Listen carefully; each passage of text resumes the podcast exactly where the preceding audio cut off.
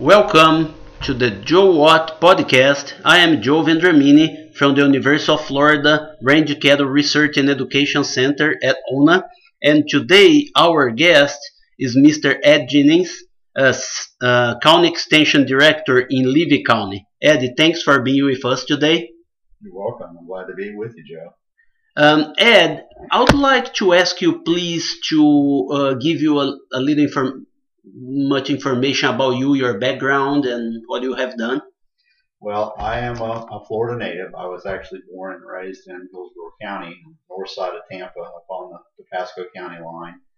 Um, family um, had a small beef cattle operation and did some other agricultural enterprises as I was growing up. So I always had an interest in agriculture. I uh, wound up going to the University of Florida, where I got a degree in animal sciences, and um, pretty much started in extension right out of college. So I'm now coming to the end of my thirty-fourth year as an extension agent. And and Ed, uh, you also, in your education background, you got a degree in uh, animal sciences, and your master's is related to animal sciences as well? That's correct, yep. Okay. And, and Ed, uh, I will have a few questions for you, and my first question will be, Um, considering the management practices that we have in livestock production in Florida that you have been working for a long time, what are the management practices that you think were important twenty, thirty years ago, and they are still current, and they are still very impactful in our uh, livestock operation? Well, I think Florida's pretty unique, I think. We have different environmental factors than most of the rest of the country. And as you know, certainly from a forage-based standpoint, it's very, very different. But also from a cattle adaptability standpoint, that's a, a real challenge that we have. You know, our producers, they're they're pushed more and more to strive to meet, um, you know, meet quality standards, um, which may or may not be real, real easy to get done in our environment, because uh, you know, some Brahman influence seems to be pretty important for adaptability. So I think that's something that we've been working with, and, and maybe you can kind of say struggling with through the years. That we can pretty well get, you know, breeds adaptable to the area and make some composites and crossbreds and whatnot. But then we try to match that up with the beef quality carcass side. May not much match up quite as well as we would hope. So I think getting those two things together is something that we've made some progress on, but I think there's a lot more that could be made on that area. And Ed, if you have to select one management practice that you think that came out of a research, it can be from here, from Florida, or anywhere, and that was implemented in production systems. Producers really adopted that thing and changed somehow and create an impact in the livestock production in Florida. Would you have uh, one or two things that come to your mind? Uh, the, the one that jumps out at me to begin with um, goes back a ways, um, and, and that would be the Bahia grass fertilization work that we did. Um, you know, back in the day when I first started, everybody was pretty putting pretty much putting out a blended mix of fertilizer, regardless. And we did that work with the with the phosphorus, and found that, you know, in in certain situations, in the right conditions and right management schemes, and maybe the phosphorus and potassium wasn't quite as important, at least not to look at as the first priority that the nitrogen was. And that was a lot of work that we put in on that deal. And uh, faculty at O N A were right in the middle of that thing. Of course, that was nearly thirty years ago. And I, I find that producers have really pretty well accepted that. And I think that that has saved them some money through the years. And also, I think that's probably helped us out a little bit on the environmental side of things to be able to say, look, we're cutting back on excess, you know, nutrients that are not needed. And Ed, would you think about something more related to livestock that also you think it was impactful? Well, I think that the the health protocols on the cattle have gotten much, much better. Uh, I think we've got much healthier, better prepared calves to go to feed yards now than we had back in the day. Uh, I think that there's been an emphasis put on that. I think that our ranchers now understand that, okay, it's not the end of the road for them just because they slammed that tailgate on that semi before it heads west. I think there's a lot more buy-in from the local producers to make sure that that calf is healthy gets off to a good start so that he will perform well once he gets that, that second phase of his life in the production system. And as you were touching that area, Ed, now that you are here in Levy County, so we have seen uh, more stockers and probably finishing operations in the state of Florida when it used to be pretty much a cow-calf operation. And how how are your thoughts about we probably going back and doing more of stocking and finishing? And what do you think is the probably the, the good the good portion of that activity, or some uh, challenges as well? Well, that's a really good point. And as you know, uh, a lot of that stockering and feeding is done right here in Levy County. And I'm I'm fairly new here, so I'm really learning about that. But I think that's one of the most interesting things about this area is that we've got cattle coming in here from all over the state, really, to be stockered or backgrounded and finished at uh, a couple of different locations here. And it certainly is challenging um, for all the same reasons that we've had all these years about not finishing cattle here, why we shipped them, you know, closer to the grain, a different kind of climate where they fed better. But technology has changed, and our folks here are able to grow corn or have corn grown by area farmers in this region that aren't that far away from them. It's a lot easier and better to do that now than it was twenty years ago or so. So that seems to be working out pretty well.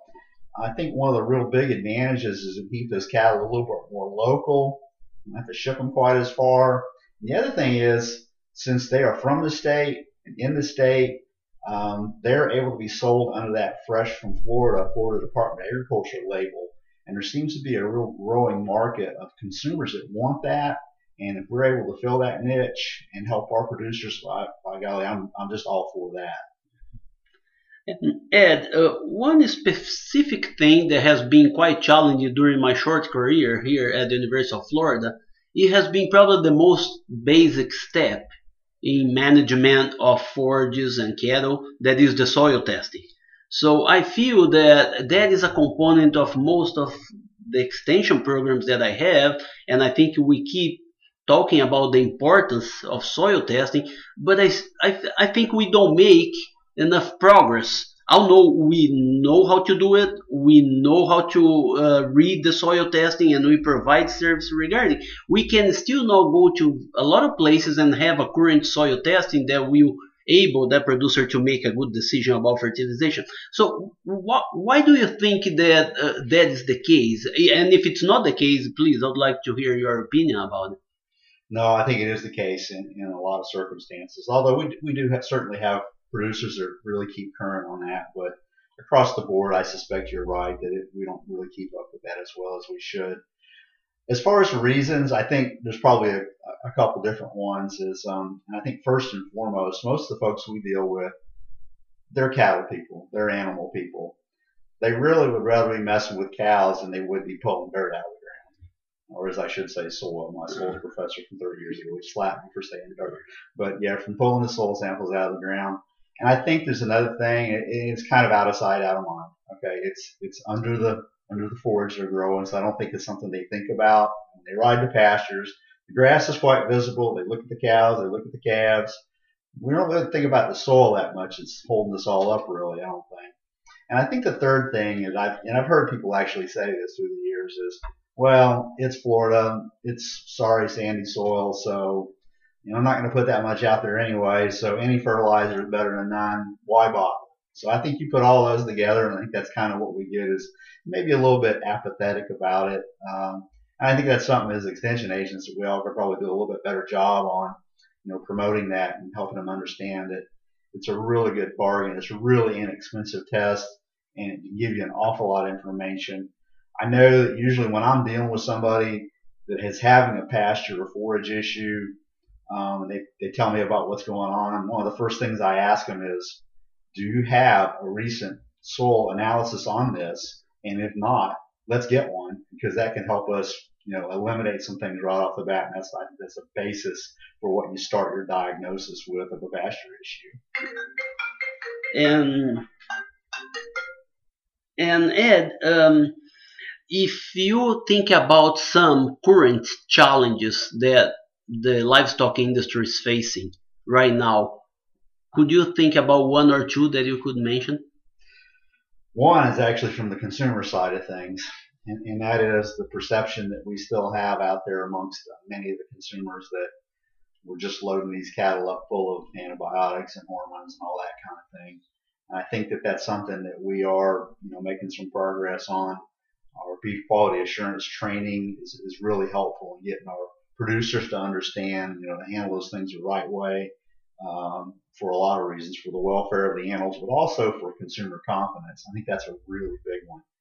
Um, you know, the other thing is we still live in a in somewhat subtropical subtropical environment here.